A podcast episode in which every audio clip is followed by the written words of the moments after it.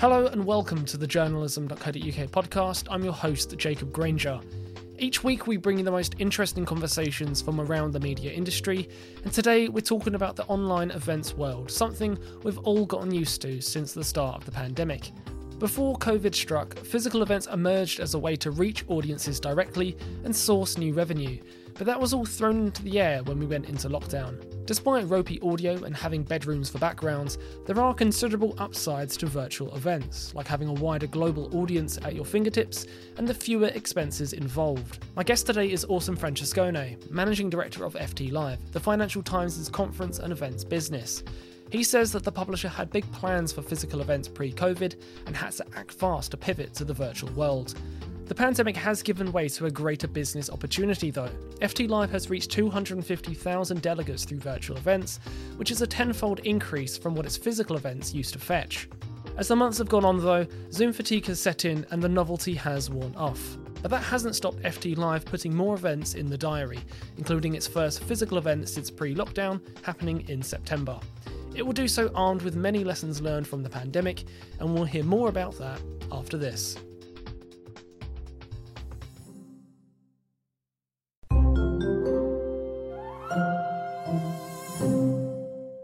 As well as great editorial content, journalism.co.uk brings you the latest jobs and opportunities from around the media industry. Our job of the week is a reporter position at Last Word Media. For this position and all the rest on our jobs board, head on over to www.journalism.co.uk forward slash jobs.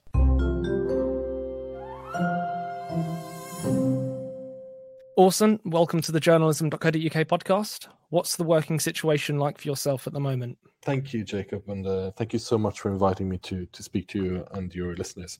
Um, I'm actually in Bracken House at the moment, which is the historic uh, headquarters of the FT, just by St Paul's in in central London. I must admit the building isn't very busy. Uh, but there's a trickle of people beginning to come back, and so hopefully it's the green shoots of of things uh, going back to normal or the new normal. Those famous words. It's uh, it's all it's always good to see people back in the newsroom. Awesome. Uh, it's one of the many things that have been disrupted by COVID nineteen. Of course, the other thing is the is the online events world, which we're kind of here to talk about today. I know you have a long history in sort of events management. Tell me, sort of pre-pandemic, what were the, what events were the Financial Times really looking at at that time, um, and what really was the purpose of them? How seriously did they treat uh, the events world. Yeah. So I joined the Financial Times in November, at the end of November of 2019, if you can believe it. Uh, and I'd spent most of my career with the Daily Mail Group and then with Haymarket Media, so two big uh, global publishers. Uh, and I was unbelievably excited to be joining the FT as managing director of FT Live. Um, the day I was due to present my strategy to the board, which was in sometimes in March, was my you know my my three month anniversary. I actually fell ill with COVID, and so I I never presented that strategy. But then the offices shut down. We went into lockdown, and so that initial strategy, which was based on a on a portfolio of physical events, never got presented we pivoted at breakneck speed into the digital event world. And um, it was both exciting and exhilarating, unbelievably frightening and scary at times. Uh, I had to do a reforecast for our CEO in April 2020 at the height of the pandemic, and the, and that that was a pretty grim reforecast, where essentially you know, the, the events business was kind of more or less wiped out because we, you know, w- without being able to run any events, there wasn't anything we could do. Our survival instinct kicked in, and we uh, decided to run a small webinar called the Global Economic Emergency, which is a one-hour webinar with our chief economic commentator Martin Wolf. And we put it together in a couple of days, and we marketed it for three days, and we had something crazy like 8,000 registrations. And so that was a real light bulb moment for us that maybe there was something in the digital space. Um, four weeks later, we launched the Global Boardroom, which was our flagship digital event. It was probably the biggest and most ambitious digital content event product in our industry. And so we ran the global boardroom over three days with 120 speakers, from Tony Blair to worldwide CEOs to chairman of world banks, governors of the Bank of England, of the BCE, you name it. The convening power of the FT at its very best in a time of crisis. And again, we started day one of the global boardroom with 25,000 registrations. And by the end of day three, we had more than 50,000 people had registered for that event. That really gave us the impetus that uh, there was not only there was something in this digital event thing, but actually uh, there was a lot of good stuff in it. And so, if you fast forward to December 2020, at the end of our financial year, we ended up running over 200 digital events, and we were able to convene over 250,000 uh, delegates uh, at our digital events. Now, bear in mind, in a, in a normal non-COVID year, FT Live would convene about 25,000 delegates at their physical uh, conferences across the world. And so we went from 25,000 people in a physical environment to 250,000 in a digital environment. And that is incredibly exciting for a news organization uh, and one that is a subscri- subscription based one like the FT, because suddenly we were bringing in lots and lots of warm, engaged data into the organization, which was obviously not only feeding the event revenue model, but these are leads that can be turned into subscribers. And so suddenly we had something very powerful on our hands. Amazing. You must have sat there and thought, wow, we've really stumbled across uh, a market opportunity here. Eventually, I did. As I said at the beginning, it was very much a survival instinct mode. You know, if we don't do something, you know, essentially this business is, is dead, right? There was a bit of me three months into my new job thinking, I'm not going to let this crisis, uh, you know, uh, dictate to my career ambitions. Uh, and uh, and then there was lots of kind of an agile mindset, right? And so if you look at the agile methodology and agile mindset, it, it was very much like that because it was pretty much pioneering work. You know, digital events just didn't exist, right? And so, from a technology point of view, what we had to accomplish and put together was was unique, and we had to find our our way ourselves without more or less n- no one's help, really. Uh, and some things worked, and some things didn't work. And the things that didn't work, we stopped doing, and the things that did work, we, we did more of. Um, but the speed, the two strategic drivers in my mind when I was you know explaining to the team what we were going to do were as speed and chasing customer value. And so that i knew that moving fast and quickly was very important to give a signal to the market our readers our customers and also our, our commercial partners that the ft you know this is a team that is used to convening um, delegates and speakers in a physical format in, in five star hotels or in convention centers across the world. And suddenly we're turning this team in, into a digital events team where they have to learn digital skill sets and digital mindset and agile methodology. And um, you know, most people came on board on the journey in, in, in an incredible fashion, and so we all threw ourselves into it. Uh, and we're now at a stage where we're very confident in what we're doing, and and the, and the rewards we're reaping are very exciting. Can you see now that audience still want this kind of product? I mean, we talk so much about Zoom fatigue and the tired structure mm. of online events. Yeah. Um, do audience still want it? I mean, listen. In, in short, Jacob, the answer is yes, because you know last year we had a really good year considering, uh, and we're now at a stage where we're we're tracking well ahead of last year, and actually we are just this month we've started tracking ahead of 2019 so 2019 was the last year we ran a physical event here. Mm-hmm. And so, in a way, our business could end up bigger this year than it ever was in a physical format. And that's pretty mind blowing, right? Um, and that's due to a lot of factors. Certainly, the, the strength of the brand, I have to say, is incredible, right? And so, the brand allows us to convene incredible speakers. And I guess in a time of uncertainty and crisis, our commercial partners want to partner with the best brands in, in the world, right?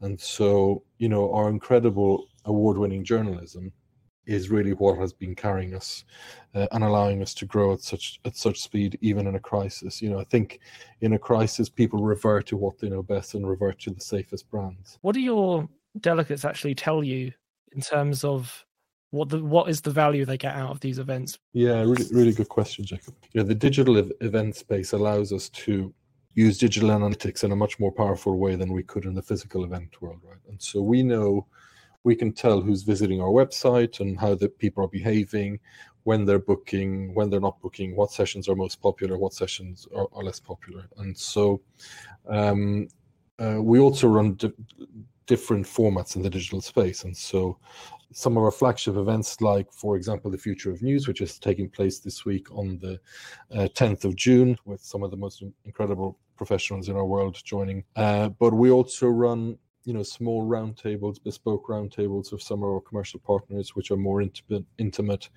with a carefully selected, curated audience. Depending on the type of event, you have different types of delegates behaving in different ways.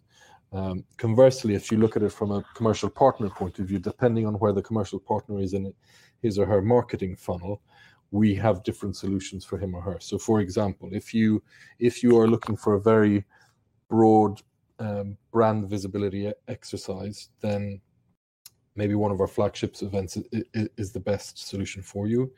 If you are looking for a curated lead generation solution where you can speak to highly qualified or marketing qualified or sales qualified delegates uh, for you to discuss their solution, then th- there's another product available for you. So, in a way, it's horses for courses, Jacob. I think in terms of the Zoom fatigue, I mean, we're not really seeing it. I guess is the answer. I mean, what we have seen is that you know people don't for obvious reasons, don't stay logged in online all day watching a conference, right? Because that we know that that just doesn't work. But what they do do is they they come in and out for the sessions that they need. And obviously, there is some networking element built into our digital event proposition, and that is still, you know, I would still call it kind of slightly clunky and still slightly uh, experimental. And so, the more we can refine the networking element, I think the, the stickier the delegates will get.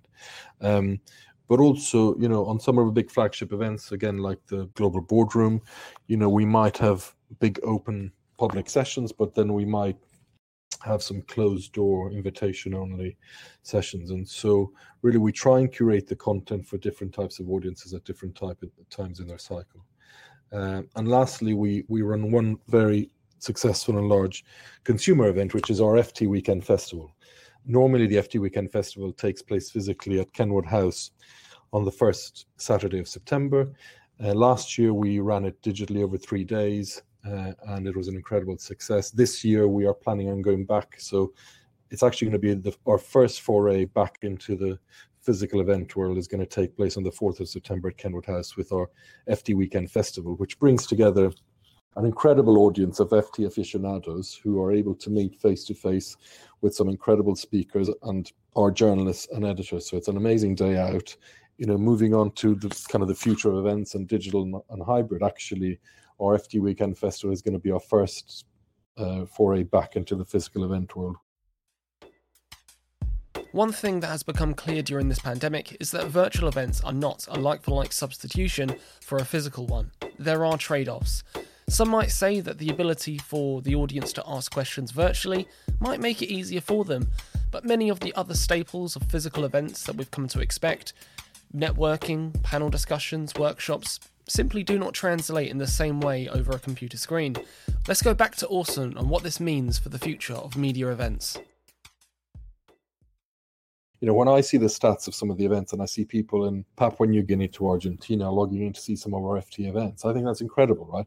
So these are audiences which would never have come to our physical events. And so, in a way, there's no cannibalization of, of audiences. If anything, we are gathering and bringing together people that, of course, knew who the FT was, but never had a chance to interact with the brand. And so, it's a huge opportunity. And that, you know, that tenfold increase in volume of people uh, is is pretty huge, right? So we are reaching people who would never have come to an event anyway, in any case, and so these are people who are interacting with the brand and hopefully will turn into subscribers. As you quite rightly said, listen, the the the digital event format is just very different, and experience is completely different to a physical event, right? And so, first of all, you know, from a negative point of view, those serendipitous meetings and moments that we would have in a hotel corridor where we get to bump into clients or prospective clients are very hard to replicate, right?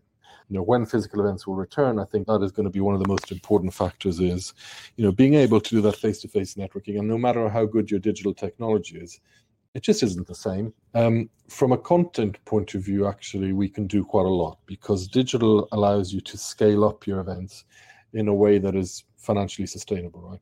So the FT Weekend Festival is a good idea. So normally it runs for one day on Saturday where 4,000 people come together. Well, last year when we ran it digitally, we decided to turn it into a three day event because essentially the marginal cost of, of, of running a three day event versus a one day event is relatively small, right? You don't, you don't have to book the venue for three days, uh, and people don't have to fly in to, to speak at the event. And so digital gives you a huge leverage in terms of scale, not only of delegates, but also of content that, that, that you're, you're putting forward. And so, you know, that is a really exciting proposition. And in a way, we don't really want to let that go, even when, when physical events come back. Yeah is you know you've spoken a lot about kind of the the business opportunity that is here is there you know a number a figure a percentage you know anything that you can give me to really encapsulate the the business opportunity here for the Financial Times? What what I would say is it's a it's a very significant both revenue and profit driver to the group. Um, and so it's a very important part of the FT's group's overall numbers. Um, there's also a, a, very important indirect effect on our subscriber revenue. And so we have some very bright, skilled, uh, intelligent statisticians uh, in our data team that are modeling the effect of event attendees on reader engagement. And so we know from past experience that people who used to come to our physical events tend to be more engaged with the with the newspaper. So they once they've attended an event, uh, they tend to read more stories or engage more more with our ft.com website. And so anything that can uh, push up their engagement is very powerful. So not only does an event delegate deliver revenues and profits to the events business, but by increasing uh, subscriber engagement with FT.com, their likelihood of renewal is bigger, and so the LTV is bigger. And so, actually, when you calculate, you know, profits and revenues and the effect of events, not only direct but also indirect, it's a really, really important part of of the group strategy. Do you have specific data to back that up, Orson? The link between you know engagement and delegates and subscription. We're actually doing doing a relatively big experiment now. So we we used to measure this in the physical event space, where if a subscriber attended an event, their engagement would jump up quite considerably. I think I think up to twenty percent in the in the three to six months after having attended an event. We're now repeating that experiment uh, with our digital events, and so it's still the experiment is still ongoing. So we don't have final numbers, but you know the initial indications is that that effect is just as strong and if not even stronger. And so, but you know, this experiment is still ongoing, so I'm afraid I can't, I can't disclose the numbers. And and also, it's not just the uh, increased engagement of existing subscribers. Of course, there's a huge acquisition opportunity, right? And so, when you're bringing in 250,000 people, and by the way, you know, the 250,000, I think um, only about 20 or 25 percent were, were FT subscribers. So a lot of this is new data, and it's new new data coming into the into the business that can be turned into subscribers, and so that that's very exciting. So there's opportunities in acquisition, and there's opportunities in retention and increasing LTV of our subscribers, and there are the revenues and profits delivered to the event group as well. And so, you know, there there, there are lots of positive halo effects. Yeah, for for clarity, what kind of deals do you run for subscribers for events, and and vice versa? What do non-subscribers uh, do they get any subscription deals? The way you price digital events is very very different to to physical events, and so that has been an interesting journey, right? And so throughout the past twelve months, we we have tried lots of different pricing points, uh, and within that, we've tried lots of different offers or incentives for subscribers or, or and or non-subscribers, and so what we'd like to see in the future is a more closely aligned approach where we can offer subscribers access to our events, but also where we can offer non-subscribers access to discounted subscriptions. And so the reality is, Jacob, we're, we're, we're experimenting with lots of different pricing points and, and offers and discounts points in order to to ascertain where the where the best kind of number lies really. So the you know we're, we st- we're still playing with that as the answer. Yeah. Well it's it's interesting because i mean who do you consider to be your competitors? In a world of you know free webinars youtube even clubhouse other competitors running events you know finding that price point is an interesting one. You know for example the future of news ones i think that's rrp 299 so how can you take me through you know how you arrive at a price point like that? Yeah. Good very good question. And so bear in mind a physical b2b event in the pre-covid worlds would run anything from a thousand pounds to three thousand four thousand pounds for some very premium products right? Yeah yeah. And it was always very it was always immediately obvious that in the digital space those numbers just wouldn't wouldn't fly right? Uh, and so the reality is that to 299 price on the future of news is probably going to uh, not going to be the, the price we land on for maybe events that will run in September, October. So there's, you know, we've been experimenting with higher pricing points and lower volumes, or lower pricing points and bigger volumes. Um, you know, how did we get to that that exact price? I think it was more or less, a, you know, you start with what, what does what feels right and what feels premium because we are a premium brand, but also what allows us to bring those large global uh, audiences now, price also changes depending on maybe the sector or the or the topic or the event, and so you have some very premium events uh, and others, you know, that, that run in certain markets like our you know energy and commodity markets are very different from say, you know, our B2C luxury markets, and they're very different from you know we run events in transportation, we run events in in the HR space, and so we try and be um, relatively uniform. But obviously, we we also want to, you know, it's that balance between maximizing revenues and having a good enough audience at the event, really. And so, it, it's a mix of art and science, is the reality. You know, we we started with a well-established physical price. We knew that that wouldn't fly at all, and so some events we ran free to attend. So the global boardroom was was free to attend. Um, um, others we started charging for, and we saw how people reacted on that. And so we're now convinced that we do want to charge for all of our events. We've la- we've made that that decision, uh, apart from some kind of outlying exceptions. Do you hesitate against running free events? Uh, I come from. I, am not a huge fan of them in the sense that I come from a background of always running, you know, paid delegate events because you know you don't really always want to rely on, on, sponsorship revenue when you're running an event business for a variety of reasons you know a it's better to have multiple revenue sources b you know if you rely too much on sponsored revenue that can create issues in terms of in terms of sponsors being too too present at an event um, uh, and also when we when we know we are offering something that is special like the FT journalism, well, you know that there's an inherent value in that compared to a lot of other players out in the market. And so, instinctively, I don't really like running events that are free to attend, to be honest.